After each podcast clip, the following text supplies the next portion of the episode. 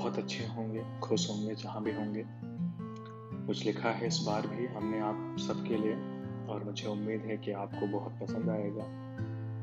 कुछ कोशिश किया है कि थोड़ा अलग लिखा जाए।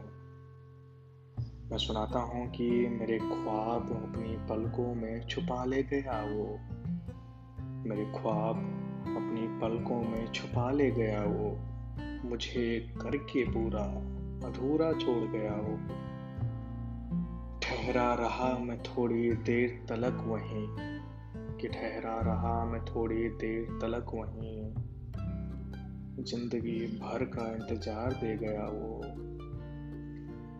मेरी ख्वाहिश हुआ करता था वो। मेरी ख्वाहिश हुआ करता था वो। मेरी ख्वाहिश लेके चला गया वो।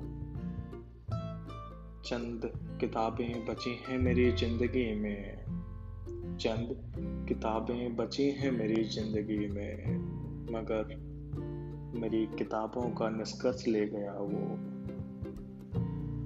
वो जवाब हुआ करता था मेरा, वो जवाब हुआ करता था मेरा।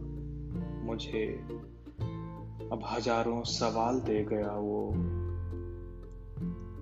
वो तितली बनकर आया था मेरे करीब। वो तितली बनकर आया था मेरे करीब। भौरे की तरह मेरी खुशबू लेके चला गया वो। ये आखिरी है और मेरा पसंदीदा है।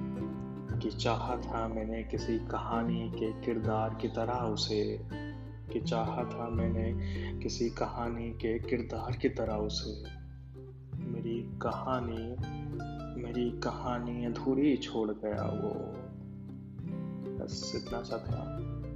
उम्मीद है कि आपको पसंद आया होगा।